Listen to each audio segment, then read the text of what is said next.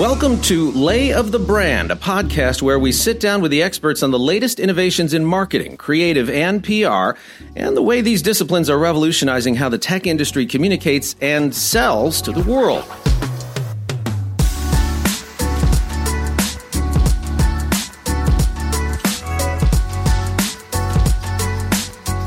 I'm Merritt Group Senior Strategist Richard Sheehy, and this time on Lay of the Brand, exploring how you can make your brand more agile by embracing consumer feedback and creating a brand that continuously evolves while staying true to its values. To do that here on the Lay of the Brand, we've got Greg Kihlstrom. He's the author of the book The Agile Brand and host of his own podcast, The Agile World which focuses on empowering consumers and organizations in this quickly evolving agile economy. Welcome, Greg. Good to have you here. Oh, thanks so much. Um, congratulations on a podcast. We like to sort of cross pollinate wherever yeah. possible, wherever it's interesting. Thank you. Um, and it's definitely interesting here, I think, because um, just the name of that book and those two terms together, agile and brand, they're very powerful, very significant, like very meaningful terms in marketing and PR and to hear them together is is is intriguing to me, and because when you think of brand, you think of something that's very enduring and very.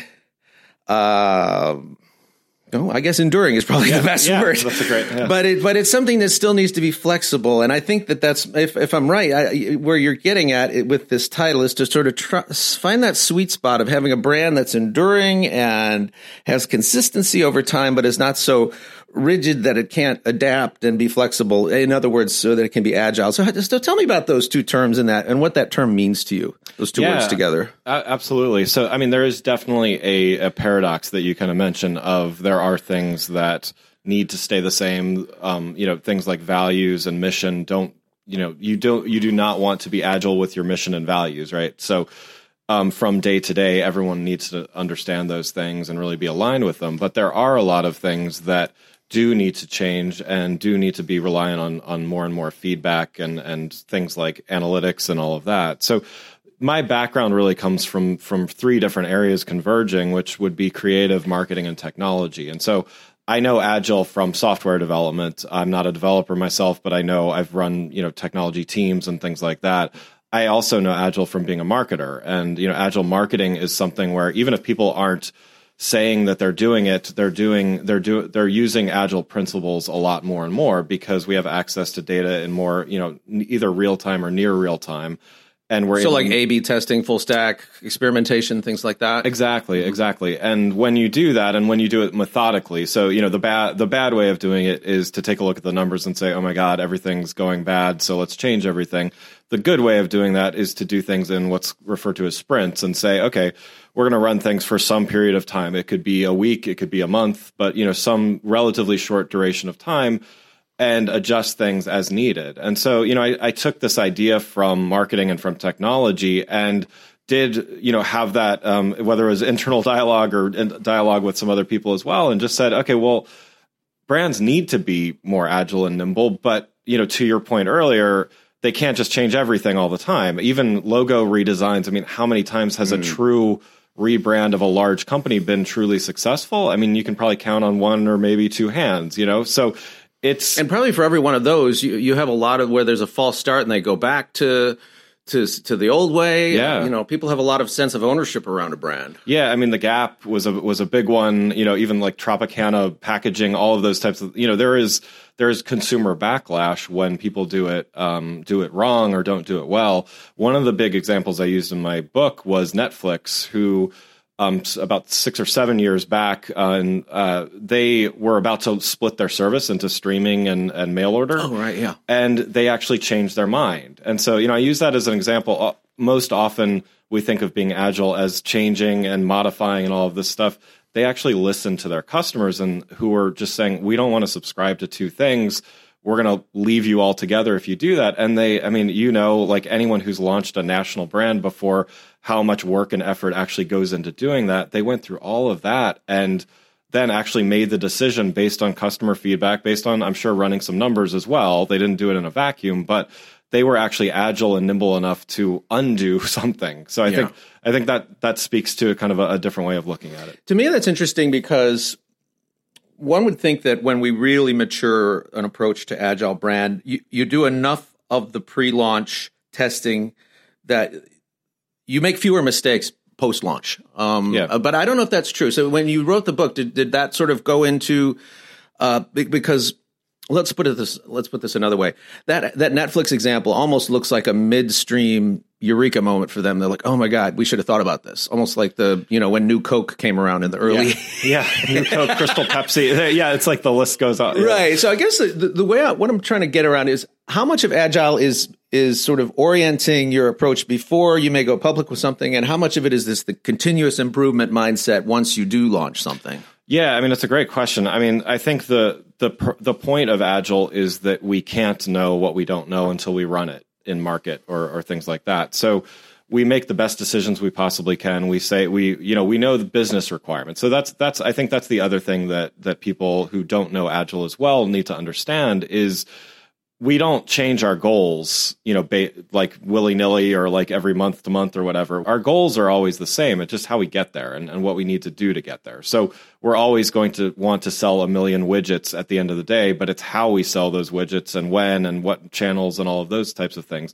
We know that we're going to make mistakes. And, you know, we, that, that's just being a good marketer or technologist or brand person or whatever is just mm-hmm. saying, okay, well, we're going to have to make some safe bets and we're going to have to make a little riskier bets. But all, all in all, we're going to make the, the durations short enough where if we mess up, we can change and we can be responsive. And a lot of times, I mean, like the Netflix example, when you show that you're responsive to your customers and you actually take their feedback, I mean, that's one of the main values that I think of a, of an agile brand is just listening to and responding to customers. And Mm-hmm. when you do that, you can mess up once in a while and it's okay. Um, as long as they know kind of where you're going and you stay true to the values that, you know, why values aren't always social good values. Values are sometimes just being, you know, a, you know, a, a guide to your customers or, you know, it, it can be a, it can be a, a little different thing like that. And I could imagine values would also change depending on your stakeholders. You know, you Yeah. a company rightfully will have some fiscal values when dealing with you know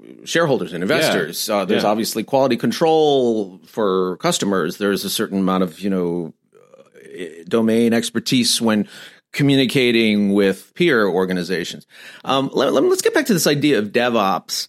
Uh, and and because I think that when people hear about agile principles and applying them to marketing or even just anywhere outside technology in the company, that's music to a technologist's ears because it's like so much of technology in a company is a, around a culture, you know, getting people to think past like these slow requirements driven waterfall process, thinking more in the fail fast, all these things that we've been talking about. Mm.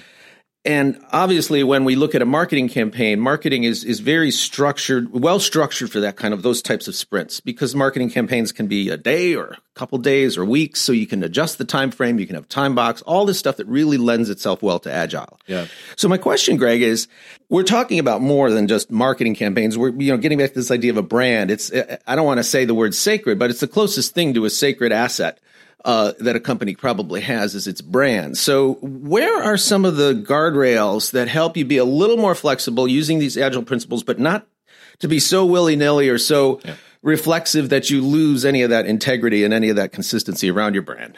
Yeah, I mean, I think um, short answer is it it definitely does come down to compromising values is what you don't want to do, and and you make great points of saying again, Nike like Nike and the Colin Kaepernick. That's not the only way that brands look at values. You know, to your point, it's it's also shareholder value. It's What do you mean by that? Just just So, orient um, people. I mean, I know they know about the Colin. Yeah, sure, sure. So taking a stand on a social issue that you know that expressed Nike's values in a way, and you know they made probably some safe bets on they were only going to lose so many um, burning sneakers on YouTube or, or whatever, but um, you know they that was something that not only was authentic to Nike's brand because they take stands on things like uh, you know on social issues and things like that, but what I guess what I'm saying there is it doesn't always have to look like that. It could look like something a lot more straightforward as far as having a good customer experience and going above and beyond when something bad happens to someone or something like that. So it get, values can take a lot of different forms.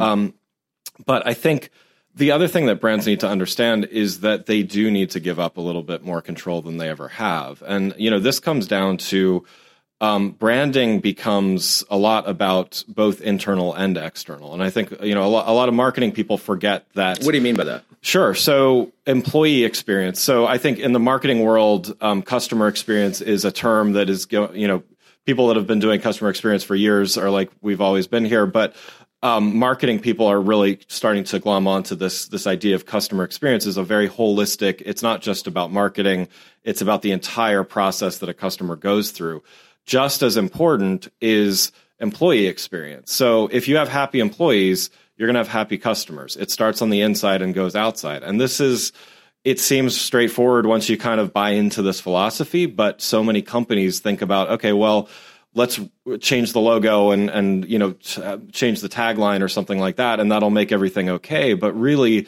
if they don't start changing from the inside and really, un, you know, understand how their employees are not only behaving with each other but behaving with customers uh, things like values you know if they value being um, you know great customer service but their customer service team is terrible and doesn't really buy into the brand and is how, complaining on glassdoor.com yeah yeah. Exactly. Yeah how are they how are they going to have a great customer experience? You know yeah. so all of these things a brand is so much more than you know than a logo than a tagline than than the you know that that's kind of superficial stuff. And while all of that is very important i mean you know great logos are instantly recognizable. Great brands are do a lot of do a lot of good to help promote a brand. A brand is becoming so much more. It's it's about every every touch point that you have with an organization. Yeah so th- th- that brings up this issue of complexity when we talk about every touch point we talk about across the organization we talk about internal perceptions, customer perceptions, all sorts of stakeholder perceptions. It, it's all part of this tapestry of impressions that feed into a, a brand. Yeah. Um, and as we were talking about a little earlier, agile principles are great for A/B testing. Like, should, should my call to action be worded this way or that way, or maybe you know a bit more complex into different omni-channel uh, uh, tools that we're using for a month-long campaign. Let's say for subscribers on a Netflix or whatever.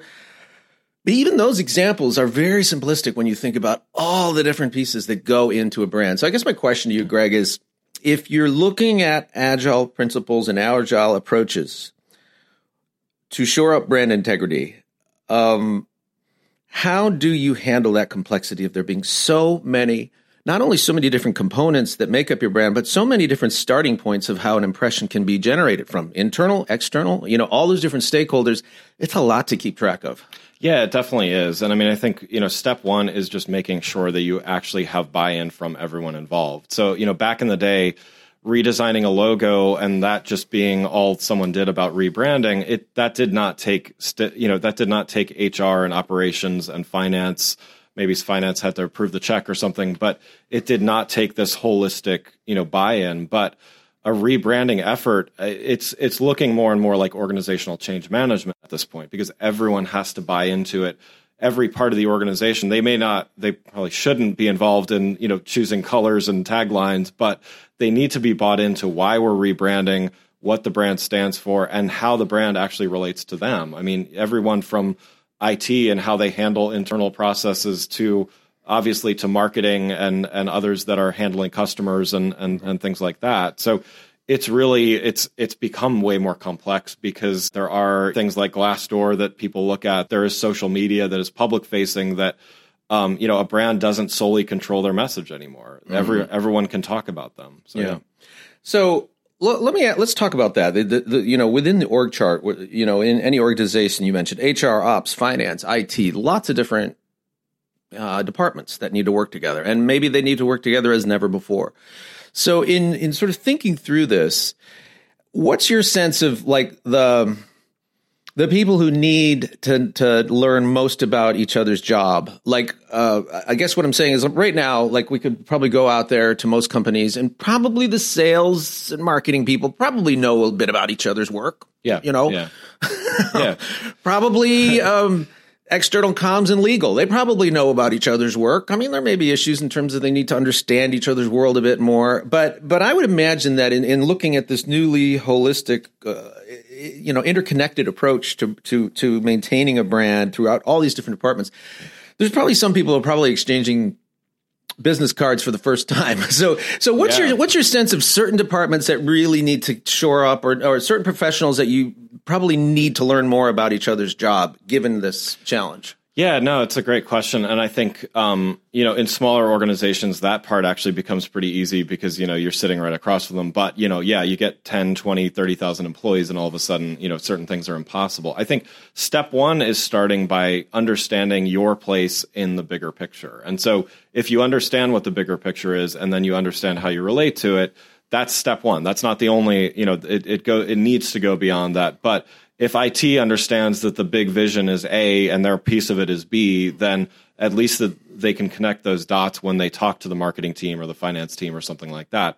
Step two is painting a bigger picture for everyone. And you know, to your point, I, yeah, it's it's it's often you know it's sometimes in larger organizations there's even some animosity between groups, some you know competition for budgets and, and things like that but you know i think there's some natural fits like marketing and technology need to know each other way more than they ever do and you know, I've seen um, technology budgets going over into the marketing team more and more as marketing becomes more of a technical profession and, and things like that. But those two need to really understand each other. I think HR needs to understand. I mean, they already need to understand the roles of of different um, you know different people within the organization. But I think marketing and HR need to understand each other a lot more because again, you've got the glass doors out there. You've got people talking about you that may not even they may they may even like the organization but not truly understand what the what the organization's all about and so you know why not it you know often it's it's talked about as people talking about the company as a bad thing but what if they talked well about your company? They just said the wrong thing and so there's a missed opportunity there. So i think there's hmm. there's opportunity there to you know let's use employees as you know vocal advocates. If you know if we have happy employees they're going to do that. Well it's interesting what you said there greg is like that nuance that you just pointed out, like, well, you know, the, the, there could be a person's talking uh, accurately about a company that's in trouble, or maybe the company's in perfect shape, but the person's just not talking about it the right way. Yeah. That's a nuance there that suggests a question to me to you, which is if we're using agile principles to test and then we're talking about this continuous improvement, does that improve our posture to be able to really nuance those differences? Like that difference you just made a point of is there something about an agile approach that allows us to discover that difference uh, as opposed to something that's a bit more blunt or maybe not as uh, not as sophisticated in terms of uh, maintaining our brand? Yeah, I mean, I think the the benefit of it is that it is just a it's a scientific method to do something. So I mean, I think it's not that I mean, agile is a very broad, you know, that you can get very specific. There's different flavors of it, so on and so forth. But the idea is that there is a scientific way of doing things. You do things in, you know, in those iterations, those sprints. You do it for a, an agreed upon period of time. There is a product owner that owns, okay, these are the requirements that we need to fulfill. Team, it's up to you to try to solve it. At the end of the sprint, we're going to evaluate, and then we're gonna we're gonna figure out. We'll pivot if we need to. We'll optimize what we have mm-hmm. if it's working well. And so, quite often, you know, companies will they'll go for a year and let things go and then say, "Oh wow, we failed. We didn't hit our numbers." But what methodical steps did you actually take to, you know, to try to improve that? You just kind of set it and forget it and then you look back and, "Oh, well, it didn't really work, so let's mm-hmm. never do that again." So, let's talk about that agile team, you know, the Scrum team or whoever in, in, in a pure technology uh, environment. We may just be talking about different, like a data scientist and you know st- statistician or something like sure, that. Yeah. I would imagine that the kind of team you would need for this approach on branding would be much more interdisciplinary. Uh, what are some of the job titles of people who would be on that kind of team who are testing innovation, who are looking at results, who are you know doing that continuous improvement? Who's yeah, on, who's on that team? Yeah, I mean, I think you would want a mix of of you know the the creative, the brand people that that are thinking aesthetically and and feel and and and vision for the company in that way you do want marketing people that are understanding. They're the ones that are actually going to be measuring it out in the market. You do want HR, you know, someone looking at it from the inside. Our employees do employees feel like this is genuine, and you know, just like the marketing people are going to be tasked with do customers feel like this is genuine? If they, you know, if they roll their eyes when a when a TV ad comes on and don't feel like it, you know, feel like it's out of nowhere, then you're, you know, it could be the greatest TV ad in the world, but who cares because it doesn't resonate with your audience. So, you know, you have those internal and external parties that are that are part of that, and then you know, as needed. I mean, technology becomes more and more of a a player in all of these things, and you know, there there is currently kind of a tug of war between marketing and technology over who really owns some of the stuff, but um, you know, healthy organizations kind of have a nice division of labor over over who does what. Um, and so, but you know, they're probably going to be at the table in some way, whether it's you know you were saying like data science or something like that at the very mm-hmm. least. I guess my last question is it seems like that this process can definitely help reap a lot more insight, a lot more transparency about what's working, what's not working, what impressions are, including internal employees or, or, or B2B or B2C. So my question, Greg, is, is it possible to, to be too transparent? Um, because we are talking about cultivating a brand. We're not talking about uh, public journalism or public government where everything is by definition and by law needs to be public. We're talking about organizations that have proprietary interests, that have competitive interests. Um, so as we get our hands on more information about the organization and about our brand, I guess my final question is how do organizations strike that balance in terms of what to share internally, what to discount, what to share externally, uh, what to do with all that extra information, all that extra insight. Yeah, I mean, great, great question. And um, I'm actually I'm working on a follow up book actually to the Agile brand, which goes a little deeper into some of this and actually starts talking about agile organizations. So that is where ops, HR, finance, all of these things. I mean, companies like P&G and and others, uh, ING have they all end with G, I guess. But um, um, the, those G companies really like Agile. But um, so they've invested time and years and money and dollars into um, you know really trying to understand how an entire organization can buy into this. So I think you know to answer your question though about transparency, I think having a process and and following it is kind of decoupled from what information is shared. So, in other words, an organization can choose to share as much or as little as they want. And I totally agree with you.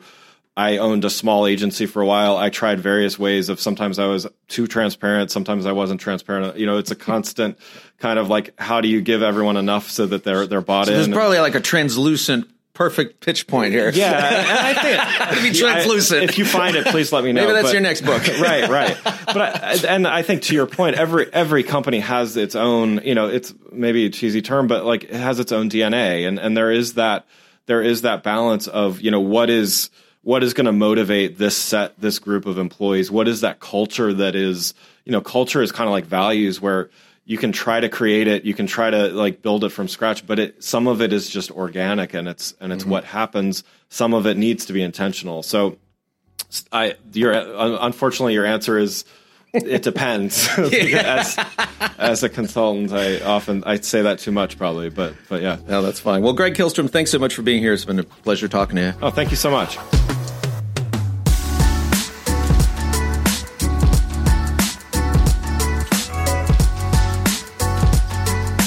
Greg Kihlstrom is author of the book The Agile Brand, and he's host of his own podcast, The Agile World, which focuses on empowering consumers and organizations in the agile economy.